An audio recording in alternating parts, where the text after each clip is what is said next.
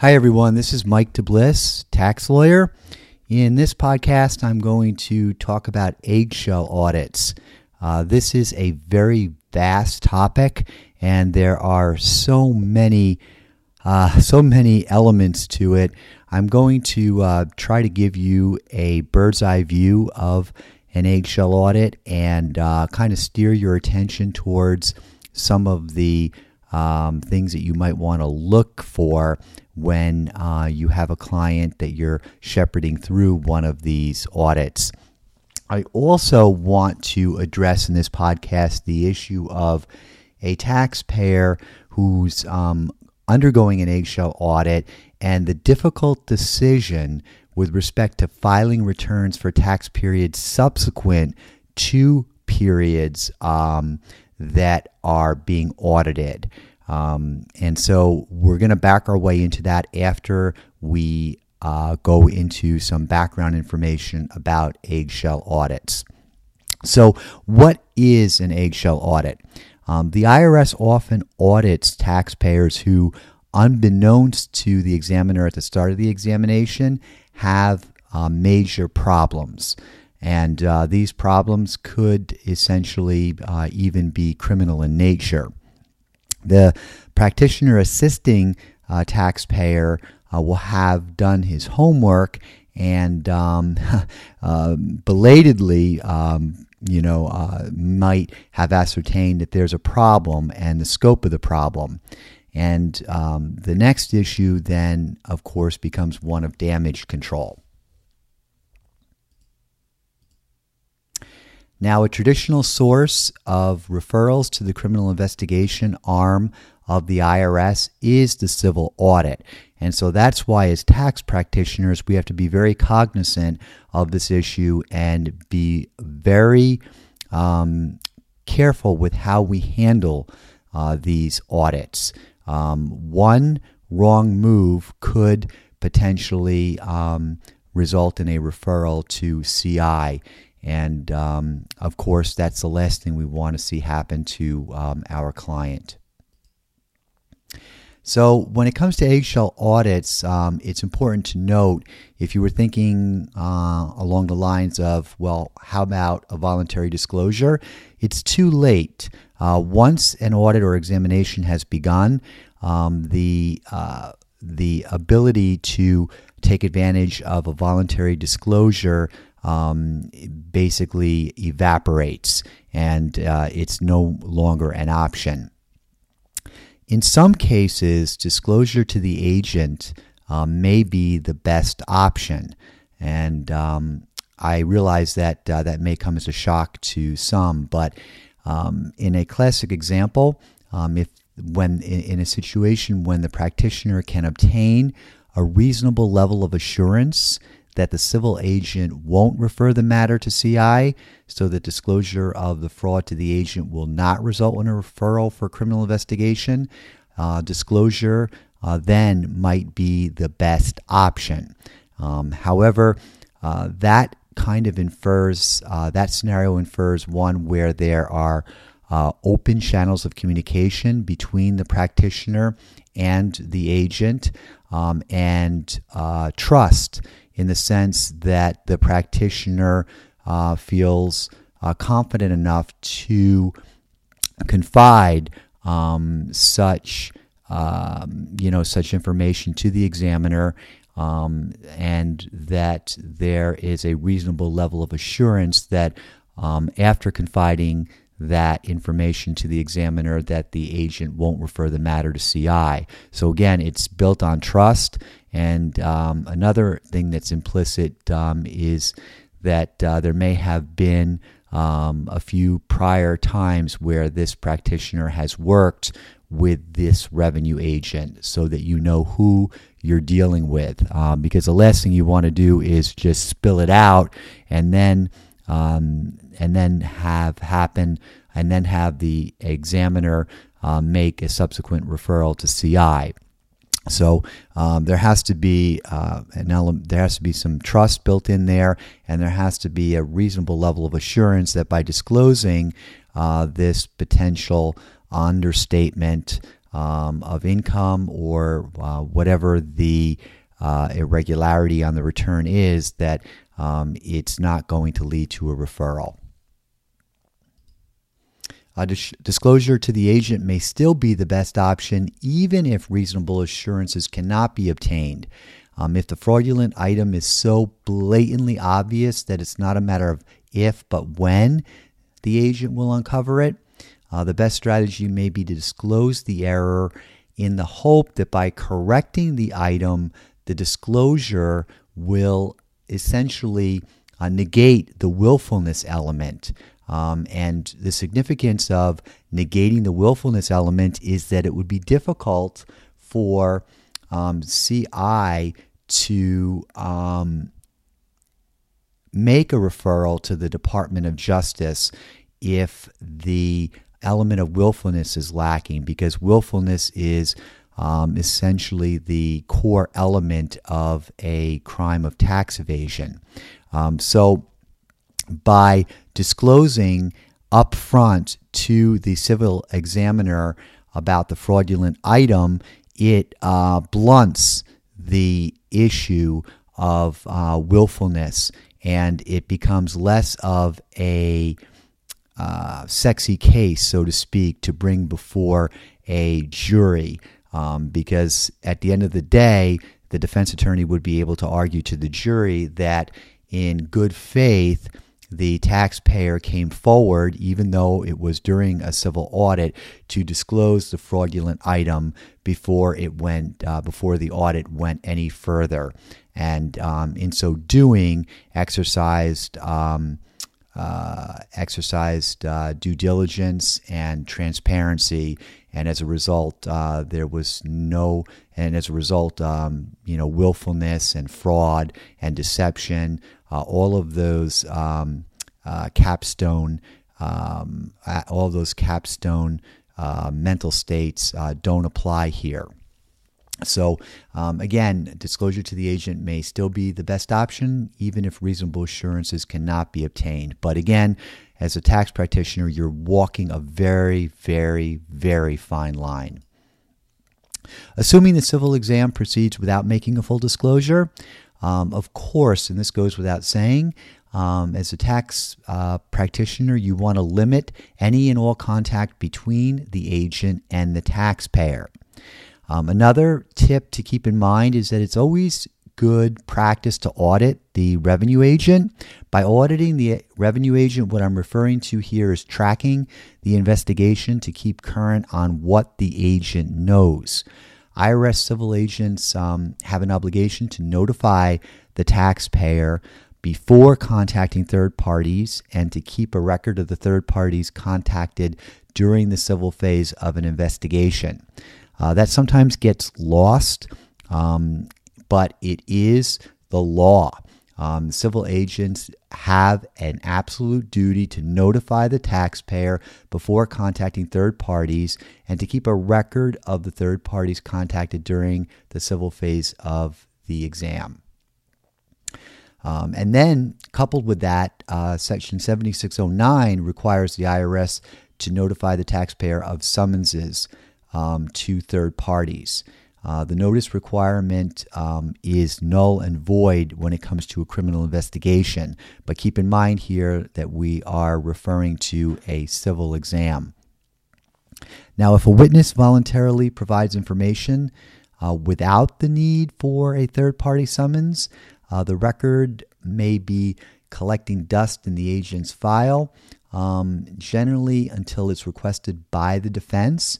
Um, so again, 7609 comes into play when we are dealing with summonses issued to a third party. If the situation is one where the witness voluntarily provides information without uh, the need for a third party summons, then uh, we don't come under this mandatory rule that the IRS uh, provide notice to the taxpayer of this information that was gleaned from this witness. Um, however, um, the examiner's uh, records will likely contain information of this statement that was provided by the witness, and um, it's in the records and uh, you know fair game uh, pursuant to a FOIA request. Uh, so as the defense attorney or as a tax practitioner, it's uh, sometimes good practice to do a FOIA request to see what is inside the examiner's file uh, that might disclose things that um, at first blush come as a surprise. Um, and yet, uh, it's all fair game, um, especially if the witness volunteered the information without the third party summons, because again, that negates any obligation on the part of the revenue agent to provide notice to the taxpayer. Um, establishing a good relationship with potential witnesses during a civil exam is uh, the best uh, cure all here um, because, to the extent that um, as the tax practitioner, you've established a good rapport with potential witnesses. Uh, there's a good chance that if a potential witness is contacted by the examiner, that he or she will phone you or email you and let you know that um, they had been contacted or have been contacted by a revenue agent uh, with a request uh, to provide information uh, relating to the taxpayer's uh, case.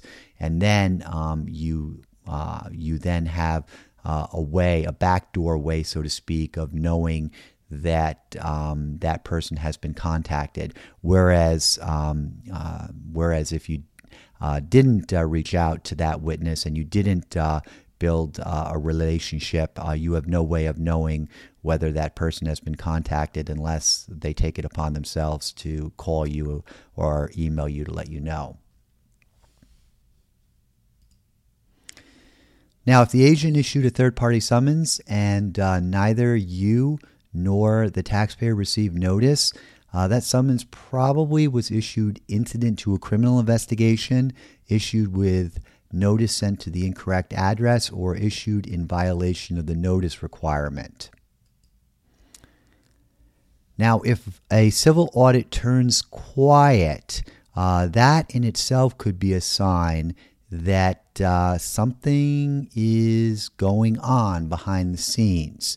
Uh, now, I'm not suggesting that uh, you see shadows in the dark here, but again, we're dealing with a very delicate situation. It's an eggshell audit where um, you, as a tax practitioner, have discovered, albeit late, um, because sometimes these things come as a surprise. Uh, oftentimes they do, that there is a fraudulent item on a year's return that is being audited. So you already know that um, where there's smoke, there's fire. And, um, you know, you want to um, be very sensitive to uh, subtle things. And in this uh, case, uh, what I'm suggesting is that if um, the examiner goes uh, silent on you, uh, that could be a sign that there is a referral or that a referral has been made to CI. And in that case, um, it's important to um, follow up with the examiner. Um, if the examiner isn't uh, responding to your phone calls, um, I would uh, recommend escalating it to the examiner's supervisor. Um, find out what's going on without tipping the agent off about um, you know, anything uh, relating to the fraud. A FOIA request uh, should also be considered if it becomes clear that the case will be referred to CI. After the agent has completed the audit, it can take one of two directions. Um, these are uh, pretty uh, pretty direct, and I'm sure that uh, you're probably able to figure this out. Um, in the first uh, direction, the agent may not um, have found the fraud and um, will close the civil examination with proposed adjustments or a no change letter. Uh, that uh, scenario, um, of course, is the most favorable um, end to what is a very um, a very nerve wracking um, audit.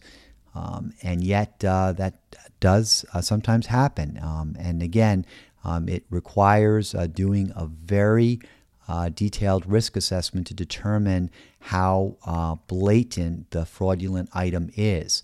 Um, it may not um, it may not invite as much scrutiny if it's not um, something that is blatantly obvious. But if it is blatantly obvious and it's a matter of um, when, not if it's going to be found, um, it's unlikely that um, just sitting back and hoping that the agent doesn't find it um, is going to happen.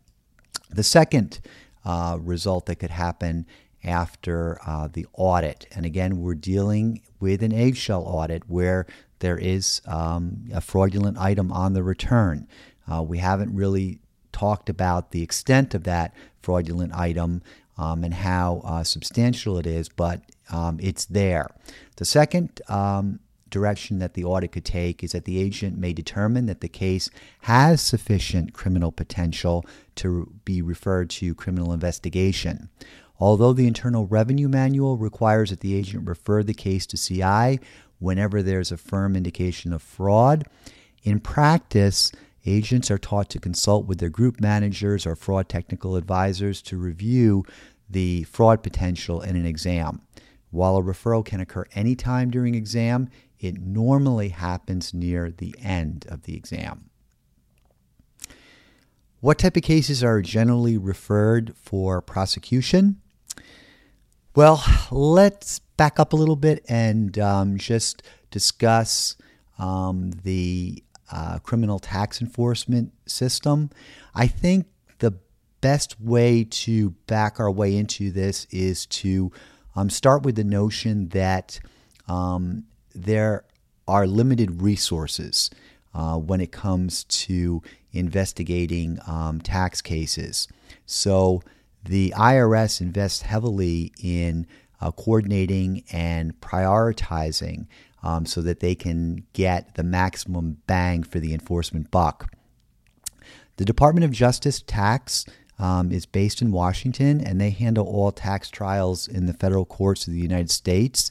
They also have authority to approve all tax related indictments. Now, that does not mean that the Department of Justice tax in Washington prosecutes every single tax case. Um, as I'm sure you've uh, come to find out, uh, our local uh, U.S. attorneys' offices um, throughout the country handle their fair share of tax crime cases. Um, but DOJ tax basically has to approve all tax related indictments, and they get to determine which ones they're going to keep and handle in house and which ones they are going to outsource to the various uh, U.S. attorney offices throughout the country um, whether that be in for in New Jersey, for example, where I'm based. Um, that would be in uh, Newark, where um, the uh, U.S. Attorney's Office is located. And so a lot of the regional offices handle uh, a fair number of tax crime cases. Department of Justice's uh, Criminal Enforcement Section applies its investigative and prosecutorial resources strategically so as to support the goal of the tax system. What is the goal of the tax system? Preserving the integrity of the nation's self assessment tax system through vigorous enforcement of the internal revenue laws it does so, um, it accomplishes the overarching goal by prosecuting relatively few cases every year. Um, the latest statistic that I have is that, um, and this might be a little outdated, but approximately two to 3,000 uh, cases um, get prosecuted in the criminal tax realm every year. Uh, the U.S. Attorney Attorney's Office focuses on the strongest cases in which conviction is uh, highly likely and zeroes in on targets with a high profile. This doesn't necessarily mean celebrities, although we tend to see a lot of celebrities um, in the news um, when it comes to tax crimes. Um, the other um, high profile targets are business professionals and those that um, are, you know, engaged in um, you know, in a nefarious activity that really is, um, you know, uh, that, that, that really uh, shocks the conscience. Um, but business people, uh, business professionals, uh, they are all par for the course. And um, the goal here again is that the conviction will receive the maximum amount of publicity, encourage compliance, and heighten the deterrent effect among would be tax cheats. So, again, um, the government wants to get the maximum bang for its buck. Um, they don't want to have any backlash by going after a an 85 or 90 year old um, uh, elderly person who has um, underreported, you know, a few thousand dollars worth of income. Uh, the backlash from that is um, it would be a public relations nightmare. Instead, they want to go after the juicy targets, those with a high profile, celebrities, um, those that are high earners um, and have a high net worth. Um, those are the ones that um, uh, those are the ones that help them maximize um, the deterrent effect through uh, publicity and uh, allow them to um, allow them to get to send a strong message out to the public um, not to engage in this type of nefarious conduct and to be compliant. Now, the Department of Justice and the IRS accept the fact that there is a substantial a, substantiality requirement, excuse me, when it comes to tax evasion.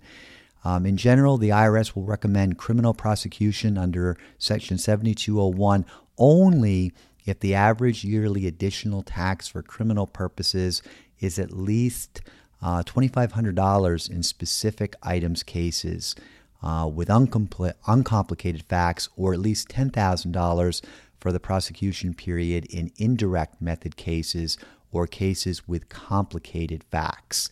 And those figures are constantly being revised um, every year and are adjusting uh, based on um, and are adjusting based on um, inflation. So uh, you can't necessarily um, say that if it's uh, $2,500 and it's a specific item case, that it's going to get referred to CI, or if it's $10,000 and it's an indirect method case or a case with complicated facts, that is going to get referred to CI. These are just very, um, uh, very general um, guidelines, but nothing that um, uh, definitively means a difference between whether a case remains civil and whether it gets referred to CI. Upon receipt of the referral from CI, CES determines whether the case is within its prosecution enforcement priorities. It then has the discretion to, to decline the IRS's recommendation and return the matter to the IRS either for fur- further investigation or with instructions to close out the criminal investigation. However, if um, CES approves a case, it will usually forward it to the U.S. Attorney's Office for the district where venue for criminal prosecution lies. And so that harkens back to what I talked about earlier, where um, the U.S. Attorney's Office in Washington basically de- uh, basically determines whether the case is um, going to um, be uh, be pursued criminally, and to the extent that it will be pursued criminally, they'll make a decision as to whether to keep it uh, right where it is and to assign it to one of the attorneys in the U.S. Attorney's Office in Washington, um, or whether to delegate it or outsource it, so to speak, to the U.S. Attorney's Office for the district where venue for criminal prosecution lies. All right, now I want to get into this issue of uh, making uh, of the decision um, that comes up when it comes to filing returns for tax periods subsequent to periods um, that the taxpayer is being audited. So, tax returns and tax return information may be disclosed to IRS special agents for use in criminal investigations. That goes without saying. Statements made on these returns may constitute admissions by the taxpayer that help special agents develop their case. Uh, so, a lot of times, um, the tax return itself can be item number one for evidence um, and can be the proverbial smoking gun in a criminal tax case. And so, it's very, very important for the tax practitioner to exercise due diligence when it comes to filing a subsequent return uh, while an eggshell audit is currently um, going on with respect to an earlier tax year. That is the dilemma. Okay, so l- let me try to um, let me try to simplify this a little bit.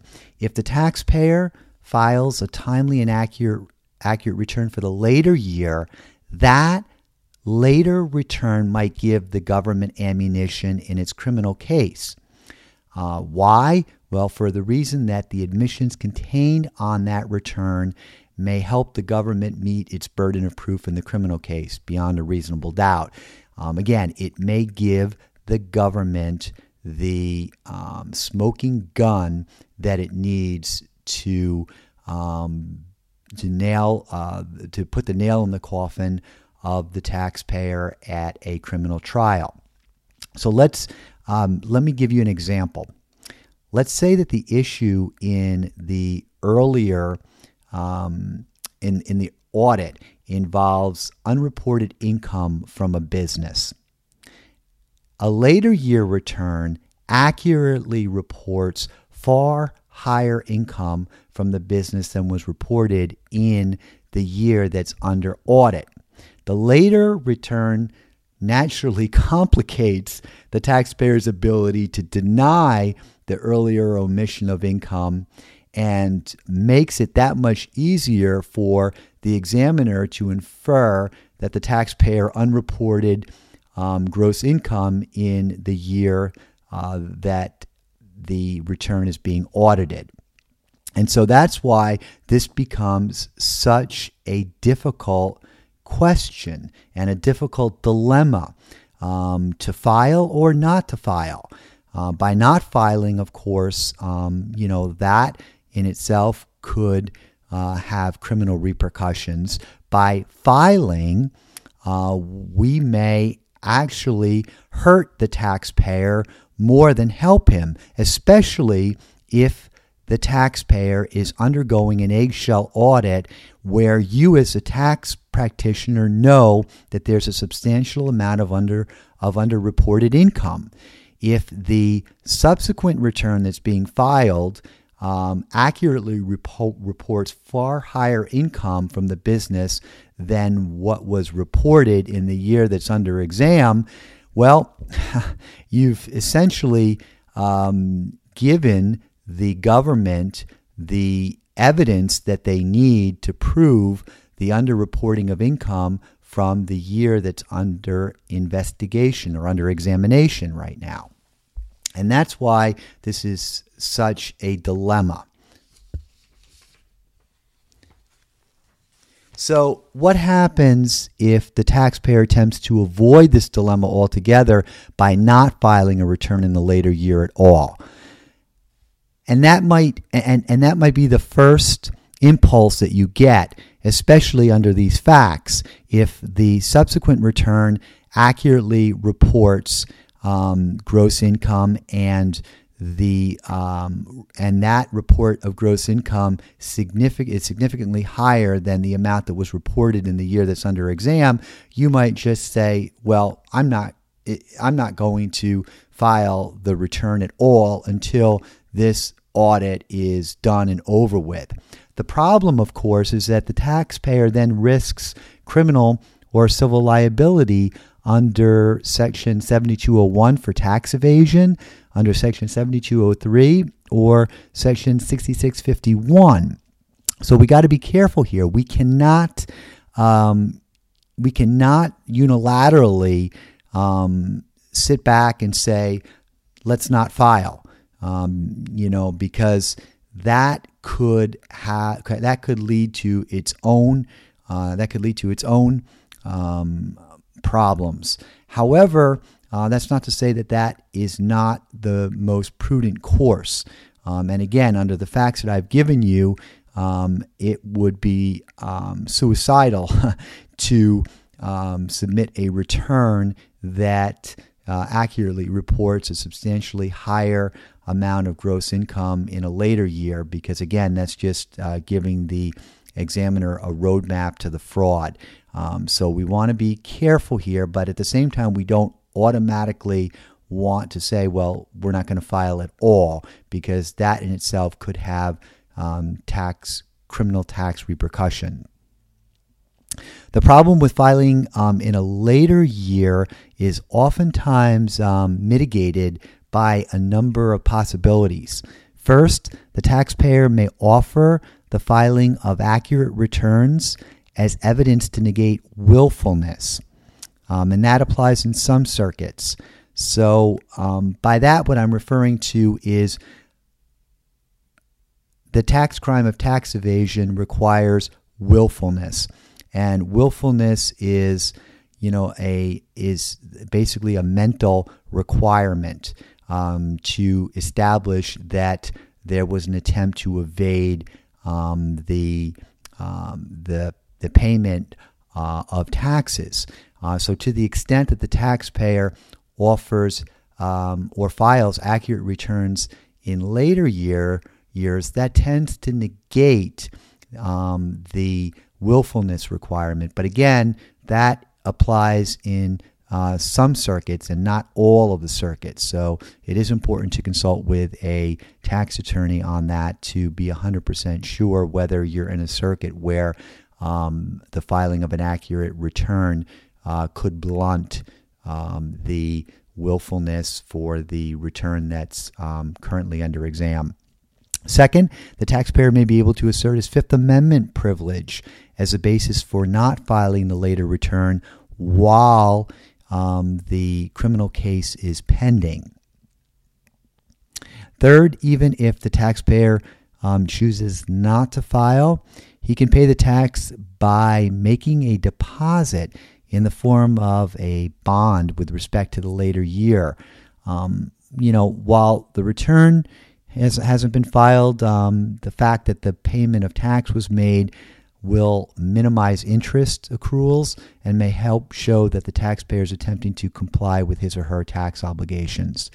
Uh, fourth, uh, the IRS uh, tends not to examine subsequent tax years when a criminal case is pending in the Department of Justice. So, these are all considerations when the case is already turned criminal um, those that I've just listed. Uh, the first being that the taxpayer may offer the filing of accurate returns as evidence to negate willfulness. Second, that the taxpayer may be able to assert a Fifth Amendment privilege as a basis for not filing the later return while the criminal case is pending. Third, um, that even if the taxpayer chooses not to file, he can pay the tax by making a deposit in the form of a bond um, and that will at least minimize interest. And fourth, uh, the IRS tends to tends not to um, examine subsequent tax years when a criminal case is pending. Um, when there is an audit, an eggshell audit, um, keep in mind that uh, does not mean that the case is turned criminal. Even if you think it may be headed in that direction, um, in you know to the extent that it's um, in the audit stage um, only, um, that there are other uh, considerations, and it is it becomes that much more of a dilemma, and um, that and it becomes that much more important to um, analyze the extent to which there to which uh, the there's fraud on the return. Um, the uh, larger uh, the amount of fraud and the more egregious it appears, um, then um, that uh, could um, then then that uh, could obviously lend itself to uh, going one route. Uh, the less obvious the fraudulent item appears on the return, uh, the more likely it might be to disclose and come out with it up front, um, especially if you have uh, reasonable assurances from the examiner that uh, doing so will uh, not result in a referral to CI. Um, so at the end of the day, we're trying to protect uh, the rights of our clients. Uh, we don't want to do anything that's going to, God forbid, put them in criminal jeopardy. Um, and these are very delicate and sensitive issues.